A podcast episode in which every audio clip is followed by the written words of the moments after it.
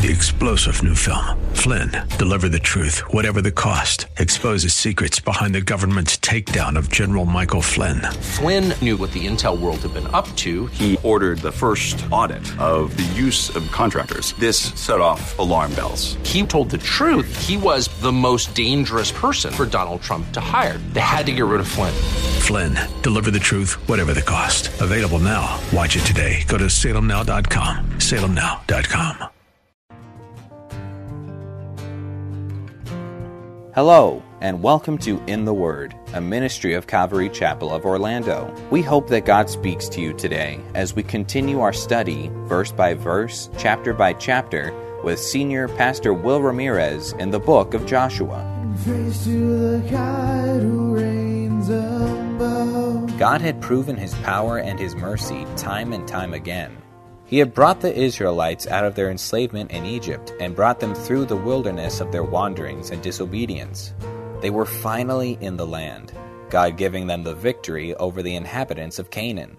They conquered the walled city of Jericho, burned down the city of Ai, and had slain five of the Amorite kings that had banded together to fight against Israel. God was the one that fought for them. We join Pastor Will in Joshua chapter 11, verse 1. Please excuse the sound quality of this message. There were some technical difficulties when this message was first given. At this point in time, the central plateau of the land of Canaan has been conquered. The southern half of Canaan is conquered. All that remains is the north. And while some of the strongest kings of the south allied to fight Israel, Israel is now going to face the largest army they've ever seen when they go to push north. When we read the Bible, like this is one chapter, the entire northern campaign, entire southern campaign, they're in one chapter. When we read the Bible, it's easy to forget and distance ourselves from the fact that these were real people doing something that they had never had to do before. I mean, I, I, don't know about you. I've, I've never been in a battle. I've never looked over across and seen an army that outnumbered me and thought, how are we going to beat these guys? I have never experienced that. But we have our own challenges. We have our own armies or battles that we face in life, and we've had the experience of going, how are we going to do this? How are we going to pay that bill? Or how am I going to get through this difficult relationship situation? Or how am I going to get through this illness? Or how am I going to get through this conundrum of God's promise says this, but looks like this? We all have faced those things, and we're in the thick of that battle. You look over and you, it looks scary. It's easy to distance ourselves from the fact that these are real people doing something they never had to do before. They've never been this way before. If we're going by sight or numbers and we look at what they're about to face, this challenge is absolutely terrifying. And the only way Israel is going to succeed, in the same way the only way we're going to see experience that victory in Jesus that Joshua is about, is by knowing who's in control. Amen? So, chapter 11 is all about knowing who's in control. So, chapter 11, verse 1. Now it came to pass when Jabin king of Hazor had heard those things that he sent to Jobab king of Madon and the king of Shimron and the king of Achshaph and to the kings that were on the north of the mountains and the plain south of Chinneroth and in the valley and in the borders of Dor on the west and to the Canaanite on the east and on the west and to the Amorite, the Hittite, the Perizzite, the Jebusite in the mountains and to the Hivite under Mount Hermon in the land of Mizpah and to his long lost cousin Bernie up in the mountains. I mean, there's pretty much all that's left out, right? And they went out, they and all their hosts with them, much people, even as the sand that is upon the seashore in multitude, with horses and chariots very many. And when all these kings were met together, they came out and pitched together at the waters of Merom to fight against Israel. And the Lord said unto Joshua, Be not afraid because of them for tomorrow about this time will I deliver them up all slain before Israel. You shall huff their horses and burn their chariots with fire. Now, we're introduced to this guy named Jabin. He is the king of Hazor, the Bible tells us here. Jabin was either a common taken name or a title for the king of Hazor, because in Judges 4, another Jabin, the king of Hazor, becomes a problem for Israel later on. Whether this was a title, you know, they just said this is the Jabin, or whether it was a taken name. Like, I guess the closest thing maybe we might see in our culture these days is when a new pope is elected, he'll take a new name. That was very common for kings back then. And so they would take a name, a specific name that would be passed down, a common name, and Jabin may have been one of those. This guy, the king of Hazor, well, what is Hazor and why is he sending runners and messengers to all these people to get them to come together? Well, Hazor is about nine miles north of the Sea of Galilee in the Hula Basin. If you, you go to Israel with us, we won't stop at Hazor because it's still being dug up. It's an amazing site that you can go see. It's just, it's hard to get into all the areas because they're still doing archaeological work there. It was the largest city in Canaan, covering an area over 200 acres. The international trade route from Damascus ran right through it, making it one of the most important city states in Canaan. It had the upper city on the top of a hill, guarded by an earthen rampart, and then the lower city sprawled around the hill for about 175 acres.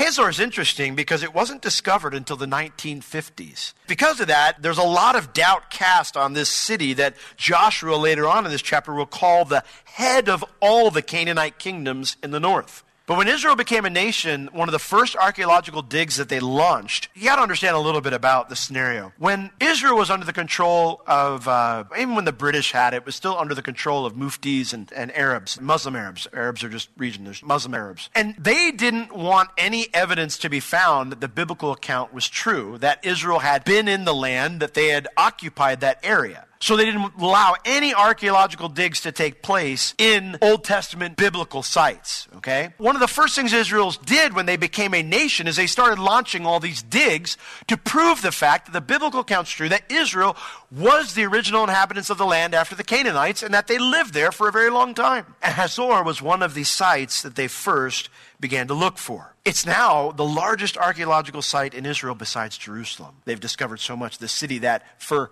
centuries people had critiqued and said, we don't even know if this biblical account's true. This guy, the king of one of the most important cities in Canaan, the most important city in the north, when he heard those things, what things? The things of chapter 10, that the entire south part of Canaan, the entire central plateau had fallen to Israel. He sent, the word there means to send out messengers. He sent out messengers to Jobab, king of Madon, and to the king of Shimron and the king of Achshaph. Now, we don't know the exact location of these cities, just the general area. That they're mentioned by name here is because they were the strongest royal cities in the north, and they formed a line south of Hazor from the Sea of Galilee to the Mediterranean. They were like three fortress cities that if you got past these cities, the entire north of Canaan was open. Israel's interesting. They call it fingers in the north. They call it the five fingers. There's five mountain ranges, probably isn't the right word, more like hills. But there's these five fingers is what they call them, and there's valleys in between. And so on these hills is where you would put these fortress type cities so that they kind of stood as bulwarks to protect the the valleys that were past them in the north. And so these three cities formed a kind of a line, we would call them forts in our day or more modern times, of defense for the north.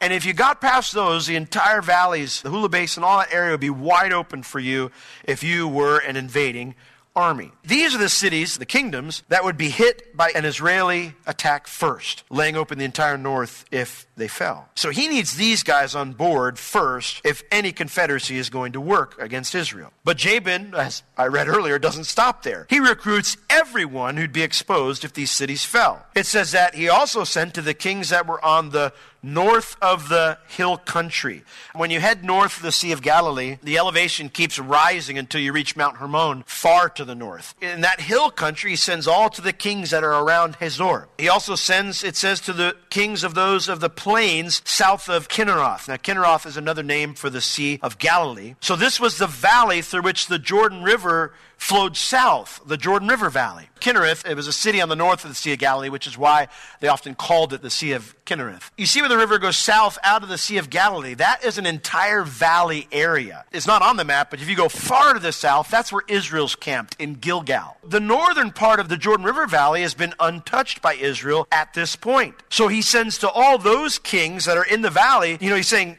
even though Israel hasn't touched you yet, if it gets us, they're coming for you. Hazor is way up there by north of Galilee. He recruits everybody way down in the valley, in the Jordan River Valley. He's bringing in everybody that he can. He says, then also in the valley, that's actually a, a, proper name. It refers to the Jezreel Valley, the Megiddo Valley is, is how we probably know it better. These would be the royal cities that were there in the Jezreel Valley that you see in there between Mount Carmel and Bethshan. Then it says, and in the borders of Dor on the west. Dor was a royal city on the Mediterranean coast 12 miles south of Mount Carmel and 8 miles north of Caesarea. So, I mean, this is a huge region that he is recruiting to bring in their armies. And that's not it. Verse 3 And to the Canaanite on the east and to the west. So these were non royal cities that didn't have kings that were in every direction from Hazor west, east, basically anybody he can get to the Amorite, the Hittite, the Perizzite, and the Jebusite in the mountains, and to the Hivite under Hermon in the land of Mizpah. You see Mount Hermon way up there in the northeast. Mizpah is probably not the name of a city. The word Mizpah just means watchtower or high point, so it's a title more than like a, a city name. Those who lived far to the north in the foothills of Mount Hermon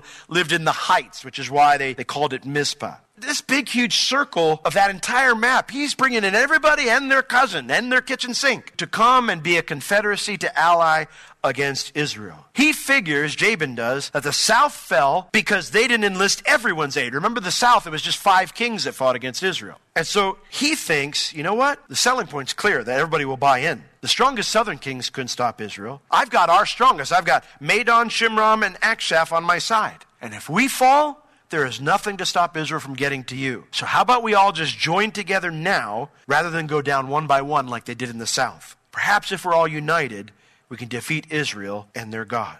Now, why is all this pointed out? You would say for historical purposes to know who Israel fought against. Maybe. Just to show how big the army was. Okay, maybe. Here's why I think all these places are listed here. This shows that every single northern Canaanite had a choice. Every single northern Canaanite had a choice. They had seen the fall of the south, they had seen everything that had happened to those who had opposed Israel and their God. They could see that, reverence God, and repent, or to a literal man remain stubborn and fight. And so, what do they choose? To a man. They choose to fight to preserve their idolatrous, wicked, and selfish lives. Look at verse 4. And so they went out, they and all their hosts with them, much people, even as the sand that is upon the seashore in multitude, with horses and chariots, very many. Due to the nature of how the battles have been fought thus far, Israel hasn't had to encounter the horse and chariot yet. This will not only be the largest army that Israel's ever faced, but it will also be the first time they've had to face chariots and horses, cavalry. The chariot back then was the equivalent, modern day equivalent of like a tank you know, a tank, yeah, maybe if you get enough men on it, you can eventually get somebody near, close enough to put a grenade nearby or disable it and then kill the people inside. But a tank is worth dozens of men. A chariot was like that because of its speed, its height. The soldiers were up with their javelins and their spears. I mean, they could just rake people all around them and run them over, wreak havoc on the lines that you would set up to fight. And so here they are out in full force to fight against Israel and against their God. I have to ask the question why on earth wouldn't they just repent? they had to have seen that daylight was extended for 24 hours. It wasn't something they missed out on, it affected them. They had to have heard of rocks falling from the sky to chase down the, the army from the, the south, the kings from the south. They had to have heard of the walls of Jericho falling down. And they also had to have heard of how Israel spared the Gibeonites we read about that and they probably think, how can you be so foolish as to fight against this God and his people? But lest we mock their foolishness, realize our current culture is going to do the same exact thing. Look at Revelation 16 with me. Talked about in Revelation chapter 6 where the sky is going to open up and men will know where the judgment's coming from. They'll know it's coming from the throne of God. They will cry out, hide us from the wrath of him who sits on the throne and from the wrath of the lamb. Hide us from him who sits on the throne and from the wrath of the lamb for the day of his wrath has come. They will know where the judgment's coming from. They won't look around and go, wow, asteroids or whatever, crazy things happening in the sky. And no one's going to think that. Everyone will know where the judgment's coming from. So as judgment keeps on coming throughout the time of the Great Tribulation that Revelation covers, look at Revelation 16, verses 12 through 21. It says, And the sixth angel poured out his bowl upon the great river Euphrates, and the water thereof was dried up, that the way of the kings of the east might be prepared. And I saw three unclean spirits like frogs come out of the mouth of the dragon, out of the mouth of the beast, and out of the mouth of the false prophet. For they are the spirits of demons working miracles, which go forth unto the kings of the earth and of the whole world to gather them to the battle of that great day of God Almighty, the campaign of Armageddon. And then, of course, Jesus gives encouragement to the struggling, persecuted tribulation saints. He says, Behold, I come as a thief. Blessed is he that watches and keeps his garments, lest he walk naked and they see his shame. And he gathered them together into a place called in the Hebrew tongue Har Armageddon. And the seventh angel poured out his vial into the air, and there came a great voice out of the temple of heaven from the throne saying, It is done. And there were voices and thunders and lightnings, and there was a great earthquake such as was not since men were upon the earth. So mighty an earthquake and so great and the great city was divided into three parts, and the cities of the nations fell. And great Babylon came in remembrance before God to give unto her the cup of the wine of the fierceness of his wrath. And every island fled away, and, and the mountains were not found. This is not something that you wake up the next morning, turn on CNN, and go, oh, that happened. I mean, you get that, right? This is not something that you read about two days later on your Twitter account. This is something that's going to affect the entire world that's in rebellion against God. Verse 21 And there fell upon men a great hail out of heaven, every stone about the weight of a talent. Everyone is affected by this. But look at the reaction. But men blasphemed God because of the plague of the hail, for the plague thereof was exceeding great. Now, they're going to shake their fist at God, blaspheme Him, instead of repent, even though they, it's obvious where it's all coming from. But it gets better. Look at Revelation 19.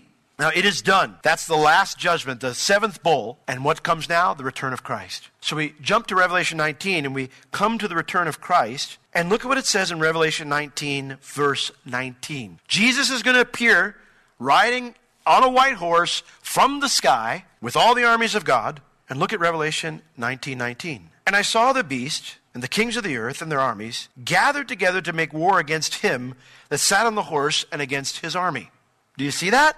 First, they'll shake their fist. Then, when they see Jesus returning to bring peace on earth, to fix this mess that they've made, that we've made, they're going to all stop fighting each other and they're going to come together, band together to fight against him. Now, that's going to be over like that. Zechariah tells us exactly what will happen. He will speak and they will melt, and the Bible says the blood will flow to the horses' bridles. It's literally a bloodbath. It's not a war, it's not a fight, it's just over. He speaks and it's over. But when Jesus comes back, mankind will literally be in the midst of wiping themselves out at Armageddon. But what do they do when they see Jesus? We don't need you. We've got this. We're just fine. We're on the verge of utopia. Leave us alone. And if not, we'll make you. They'll all stop fighting each other and set up to fight against Jesus, just like these Canaanites. Solomon wasn't wrong when he said there's nothing new under the sun. The only way that life is different or new is above the sun. Life in the sun, right? That's why Colossians, I think it's chapter 3, it says, Set your mind on things above where Christ dwells, right? You look under the sun, there'll be nothing new here. Yes, the world will ebb and flow. Things will be better sometimes, things will be worse sometimes. But it's always moving towards that conclusion. Revelation 19 19. That conclusion. So there's nothing new under the sun. Just as the Canaanites resisted the Lord here, we say, why on earth wouldn't they repent? Because we don't change. We want our ways, and we'll fight anyone who will keep us from them. So, verse 5 when all these kings were met together, they came and they pitched together at the waters of Merom to fight against Israel they join their forces together, they assemble together, they pitch their military camp, and they make it at the waters of Merom. Now, Merom is a spring about eight miles I think it's northwest of Hazor. And from this position, they would be able to defend against Israel from whatever direction Israel came. If Israel wanted to hit them by coming up the Jordan Valley and then hitting them from the east, they'd have good defensive ground there. If Israel wanted to come up right through the central plateau and hit them there in the valley of Jezreel, come marching right through the valley, they had the high ground, they could defend it there. If Israel wanted to come up the coastal plain, try to hit them from the west, that ground there was the perfect place to set up a defense, whatever direction Israel came. They would always have the high ground. It would put Merom, the spring there, created a wadi. Because of the time of year this is, the wadi would be running, and be, have water in it. And so it would put a body of water between them and Israel, whichever way Israel came. It would be the most defensive position that you could put yourself in with a superior force and having chariots and cavalry at your disposal to use however you needed. This would be the largest army Israel had ever faced. It would be the toughest fight they've ever had. And they would have the bad ground no matter which direction they attacked from. It would be quite easy at this point if you were an Israeli to be tempted to say, you know what, I'm satisfied with the central plateau and the south. Why don't we just leave these guys be? We got plenty of land for us. In other words, to not obey God completely. I don't know if anybody thought that, but I do know this. At the very least, Joshua was frightened when he got wind of everything because God in verse 6 says to Joshua, Do not be afraid because of them. The word afraid means to be in a feeling of great distress and concern. There are many circumstances that can make us feel great distress or concern. And you know what? Feeling afraid or concerned because you get bad news isn't sin. I think that's just being human. when you hear bad news, you go, What? You know, what are we going to do about that? And that's your first thought. That's just kind of the way we react normally as human beings. That's not sin. Staying afraid or worried or concerned, instead of choosing to remember God's promises and God's past faithfulness is where we do cross the line into sin. That first initial reaction of, oh, that's normal. That's what Joshua experienced here. But when the Lord has given us precious promises and we have the example of his past faithfulness, and we decide to ignore that to stay afraid or concerned, that's when we cross the line into sinful fear. That means you and I must choose to remember what's more real than our problems. You might be thinking, Pastor Will, my problem is incredibly real. I, am not belittling that. I'm not denying that. There are things, you know, I faced in the course of my life at times where I thought, God, this is, this is that mountain that needs to be removed, and I see no way to tell it to jump into the sea. I see no way to move it. I mean, I get that. I've been there. But the truth is, whatever problem we face, we honestly don't even know how bad it is. Even if it's really bad, we don't know the extent of how bad it really is because we don't have full knowledge. What's more real then than our understanding of our pro- the problem we face? Well, it has to be the one who gives us promises, who does have all knowledge, right? Do, do you understand that? If he has all knowledge and he says, Yeah, but I'll never leave you, forsake you. Yeah, I'll supply all your needs through my riches and glory. Yes, yeah, we'll be with you always, even at the end of the age. If that's true, which it is, and he has all knowledge, and he can make those statements having all knowledge, then his promises and his past faithfulness, which has already happened, are indeed more real than the very worst problem I could face. Israel faced the largest and most formidable army they had ever faced. The odds were stacked against them. In human understanding, this would spell the certain end for the nation. But God is the God of the impossible. He fights for his people. He has everything under his control. We need not worry about how things will work out. We need only to obey his word to us, trust it, and live it out. God is for us. Who can be against us? If you have any spiritual or physical needs, please contact us. We would love to pray for you and assist you in any way we can. You can reach us at Calvary Chapel Orlando at 407 523 0800 during our office hours Tuesday through Friday, 9 a.m. to 4 p.m. This has been In the Word with Pastor Will, a ministry of Calvary Chapel Orlando. You can listen to all of Pastor Will's sermons and find other valuable resources online at www.calvarychapelorlando.com or on the Calvary Chapel Orlando app, available on iTunes and Google Play. Thank you for joining us today. We will see you next time as we continue to learn, walk, and live in the Word.